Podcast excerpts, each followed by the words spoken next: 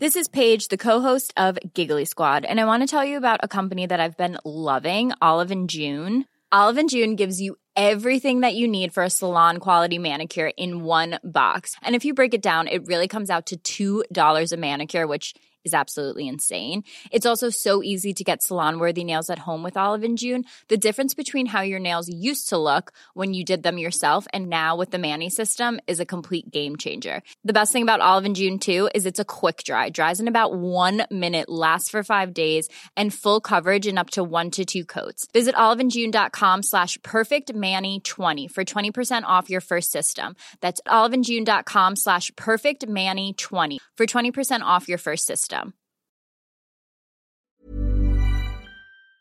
Lunar Lover the podcast acknowledges the traditional owners of the land on which this podcast is recorded, the Arakwal people of the Bundjalung Nation, and pays respects to elders past, present, and emerging.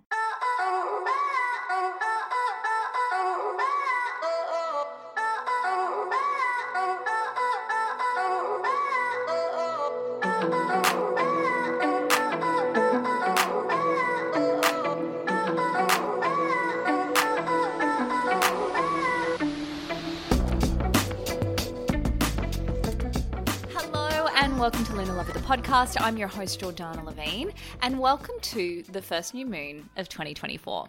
I've said it a few times already. I don't want to sound like a broken record, but the Gregorian calendar, which is the calendar we all live and breathe by, really doesn't have anything to do with astrology. So I always find like a new year period not all that significant. However, Capricorn is the sign we enter a new year with. And the Capricorn new moon is probably the best kind of new moon to bring in a new year. So, with that in mind, let's chat about it. The Capricorn new moon takes place on Thursday, January 11 at 10:57 a.m. in Sydney, 11:57 a.m. in London, and 6:57 a.m. in New York. You know what's wild? I just realized, maybe I'm a little bit behind everyone else, but I just realized we didn't have a Capricorn new moon in 2023. We had one in December 2022, and then we've got this one now in January 2024. But 2023 itself was void of a Capricorn new moon, which I don't know. I think that makes this one extra special. We spoke about Capricorn energy in the Capricorn season episode. Definitely listen to that if you haven't already, because I don't want to repeat myself too much. But when we're looking at a Capricorn new moon, I reckon working with the long term clarity and vision of Capricorn is the way to go. The objective of the sign is really to maintain integrity while achieving its intentions or its goals. I mean, if ever I've heard of a mantra for a new moon and manifestation, it is that, right? I think what's most advantageous with Capricorn's energy, or rather encouraging, is that its strategy requires patience, endurance, and self discipline. Yeah, it doesn't like rush forth like Aries or get lost in fantasies and dreams like Pisces. It's not overthinking it like Gemini or diving in with blind faith like Sagittarius. So, as we head into 2024, can you give your visions for the future some structure? Stay grounded and practical in your pursuits. This is Capricorn. Yeah, we can get innovative and inventive with our ideas when we hit Aquarius season in a couple of weeks, and then we've got the Aquarius new moon. But this moon, this Capricorn new moon, we're channeling the dependable, practical, reliable, committed, and responsible intention setter that has the utmost confidence in their own potential. Capricorn is all about tangible results, so really take this time to work out what it is that you desire for yourself, and then strategize the action steps it will take to get there. If you've been toying with the concept of New Year's resolutions, may I suggest you don't? and instead, you take some time on the Capricorn new moon to set some intentions for the year ahead. Yeah. It's less about well, not completely void of. I've got to be careful as I say this. It's less about feelings and positive affirmations with the Capricorn new moon. It's more about taking inspired action that leads to results. The mantra for Capricorn is I master. And boy, is there a balancing act that has to happen there. What can you master? What skill or talent can you hone in on and celebrate without becoming so self disciplined in the pursuit of it that you forget to exist in reality? Because here's the thing with Cap Energy they're all about reality, yeah? But often they forget that part of real life is making mistakes, failing, feeling, experimenting, not knowing. And part of the balancing act is being able to invite all of that in while still maintaining some sort of self responsibility and self discipline. A very important, important, is that the word? A very potent influence on this new moon is Pluto right? We spoke about what Pluto is up to this year in last week's episode when we spoke about the astrology of 2024. But at the moment, during this new moon, it's sitting right in the final degree of Capricorn, so at 29 degrees Capricorn, which is very close to where this new moon is. So while we have visions for the future and we're likely in planning mode, Pluto is all about the death and rebirth cycle, right? So there is a death or an ending that's also taking place at this time in order for that to happen. Now, Pluto is about the death and rebirth cycle regardless. But because it's in that final degree of Capricorn, it's really in its death phase of being in that sign before it's rebirthed into Aquarius. But for transformation to really occur, there's got to be a releasing, right? Pluto doesn't play on the surface. Oh, no, no, no. It goes deep. So, this new moon might be about doing a little bit of excavating on what desires are lying deep within you. Capricorn wants you to take responsibility, so be real with yourself here. Perhaps asking the question, what is preventing me from manifesting my intentions is a really good place to start. We actually go quite deep into this um, in the bonus subscriber episode this week. We talk about limiting beliefs. Yeah? and how we're going to be releasing those in 2024. Because whatever's stopping you from manifesting, whatever intentions you set in 2023 that didn't manifest, or perhaps you're thinking about um, setting with this new moon and they haven't manifested in the past, I guarantee you it's coming down to a belief that you are running over and over again that's getting in your way. If you want to listen to that episode, you can always become a subscriber, and there's a link to do that in the show notes of this episode. So, Pluto. Pluto has been in Capricorn for 16 years, right? So I want you to cast your mind back 16 years ago to 2008. I don't know why I'm talking like that, but I felt it in my bones and so I wanted to do it. What have you been moving through during that 16 year cycle? What is ready to change? Now, this might seem like a ridiculous thing to mull over. What themes could I possibly draw from a 16 year period? But I did this just for shits and giggles as a little experiment. And for me, it was crystal clear.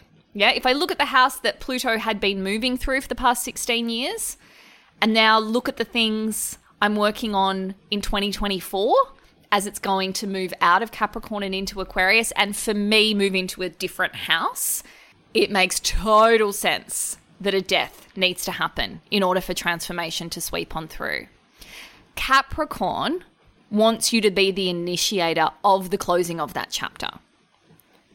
Capricorn, where Pluto has been, but also where this new moon is, right? So rather than just crossing your fingers and hoping for the best, we're going to initiate that death. Make sense? Do the work now. Trust me. Capricorn is all about longevity. And if you can set clear intentions on a Capricorn new moon, they've got some serious staying power, but only if you hold up your end of the bargain. So, next question for you to ask yourself what responsibility can I take for my own future? I think a big part of this is also honoring that 16 year journey. What did you learn? How have you transformed? What are you most grateful for? And I really, I really want you to do this, guys. Like, you probably listen to this podcast and I'm like, hey, do this, do that. And you don't do it. And that's fine because I probably wouldn't do it either. But this one, I want you to do. I want you to really set aside some time 10 minutes, that's all I'm asking, to do this. Don't skim over the lessons of the last 16 years. Warning, fair warning, I'm going to be a bit of a nag with you this year on the podcast. Yeah? When I pose questions to you, I want you to really ponder them. When I leave you with tasks to initiate the energy of a moon or a season, I want you to start experimenting with them right? Whether you're a subscriber or you're just a free listener, I love you all the same. And it would be really helpful to have what I call a lunar journal or an astrology journal, or just somewhere where you can start to document what you're feeling with each new moon, with each full moon, with each change of season, with each Mercury retrograde, with each eclipse, and start slowly, you'll start to put the pieces together and it's really exciting. And if we can start to sort of learn the lessons of uh, things that have come up in the major transits, like something like this, a huge outer planet moving signs, and we start to see the significance in it, we can start to see what an incredible role astrology plays in our life. And at the same time, we're learning a bunch of stuff about ourselves. Another big theme of the podcast this year is um, mental health, right? Like, I, I know that seems like a silly thing to say, but you know, I've been writing this astrology book, and the more I write it, the deeper I go into it, the more I realized how impactful astrology has been on my own mental health. I don't mean it in the fact that like astrology is a cure all or a remedy for mental health conditions, but I really think what astrology has granted me, which is greater self awareness, has really helped me to not only understand my own inner psyche and my own anxieties better, but help me settle them as I realize the cycles that not only the signs are moving in, but the planets are moving in, that I'm moving in along with them. Yeah. So that's going to be a reoccurring theme throughout the podcast this year. So hopefully you're okay with that. All right, my loves, let's talk about some ways we can work with the Capricorn new moon. First off, I want you to set some intentions, but also as you're doing that, I want you to outline what your limiting beliefs are around those intentions because I guarantee you have some. And it's really good to just have an awareness of them so that we can start to catch them in the moment. We talk about that in the subscriber episode as well. When you're setting your intentions, we always write them in the present tense. Uh, we inject feeling into them. We don't set intentions for other people. We make it very self focused. And we don't get too bogged down in the specifics. If you want some help setting intentions, you might like to consider becoming an Ascendant subscriber. We do a new moon and a full moon circle every month.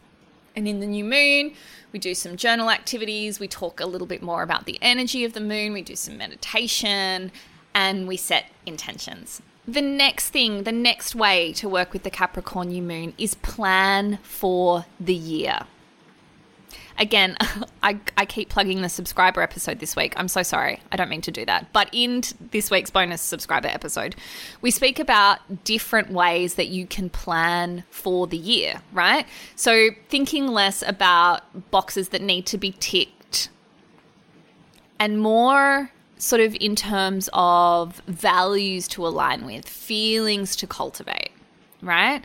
I think, you know, when we think of Capricorn, it's a lot of structure, it's a lot of method, it's a lot of form, and that's really great. Um, but sometimes we can box ourselves in a lot with, even when we call them intentions, let's be honest, a lot of the time we're setting goals, and when we set goals, there is risk of failure, and I don't want anyone to feel like that. So, the way that I've started planning my year is very different. Um, and I've been doing it for a few years now. It works really well for me. So I give a little bit of insight into that in the bonus subscriber episode this week. Next way to work with the Capricorn new moon, uh, I want you to do those exercises I said around Pluto. All right, it's a huge component of this new moon. Um, and I think if you can do it either on the new moon or before the new moon, like in preparation, I think you're going to be granted some pretty special stuff as a reward during the Capricorn new moon. And then the last thing is be easy on yourself. Yeah, Capricorn is a bloody taskmaster. Perhaps you're married to one, or you're related to one, or you work for one, or you are one. Either way, you can relate to that. They like to whip you into shape. So, if you're doing that to yourself, which we all tend to do at this time of year, and especially during Capricorn season, show yourself compassion. Slow and steady often wins the race, right? It's not just a saying, it's actually true. All right, my loves, that is it. I am going to be back next week. Your episode's going to come a little later in the week. We're going to talk about Aquarius season, which kicks off on the 21st of Jan. Yeah, so that will be next week's episode. Now, not long until celestial storytelling kicks off. So, if you are keen to join me for that course, if you want to deepen your knowledge around astrology, if you want to be able to read your own natal chart and the natal chart of your friends and family, then you might like to consider joining me for that course. We kick off on the 4th of March. If you have any questions, you can always DM me on Instagram. Otherwise, there's a link in the bio to sign up. Uh, you can pay in full or you can pay using a payment plan which uh, is three installments over a three month period. I would love to have you join me and the 68, 69 other people that have signed up already. I'm so excited. Those people are all over the world as well, right? So if you're worried that you're not going to have people um, in your time zone or in your hemisphere, don't worry. Um, there are people from everywhere from Australia, from New Zealand, from the UK, from the US, from Europe. It is a smorgasbord of people. Um, and there's two times for live calls. So there's a Wednesday night call for uh, Aussies or anyone who wants to tune in at that time. Maybe you're up at two in the morning. Um, and then there's a Thursday morning Australian time call for US and UK, which is afternoon or evening, depending on where you guys are. Um, all right, so for all of the information on that, there's a link in the show notes of this episode. If you want to book in for a natal chart reading, you can. I've got a special 15% discount on natal chart readings that runs until the 12th uh, of January, which is this Friday. Um, so if you have been meaning to book yourself in for a natal chart reading, this week is the week to do it to receive that 15% off discount. I don't often discount natal chart readings, but it was a new year and I thought, why the hell not? Um, I am booked out until March though. So if you do book yourself in, you'll be booking in for March or after. But yeah, if you want a discount, definitely jump on that. All right, my loves, I will be back next week. Until then, I'm Jordanna Levin, and you've been listening to Lunar Lover, the podcast.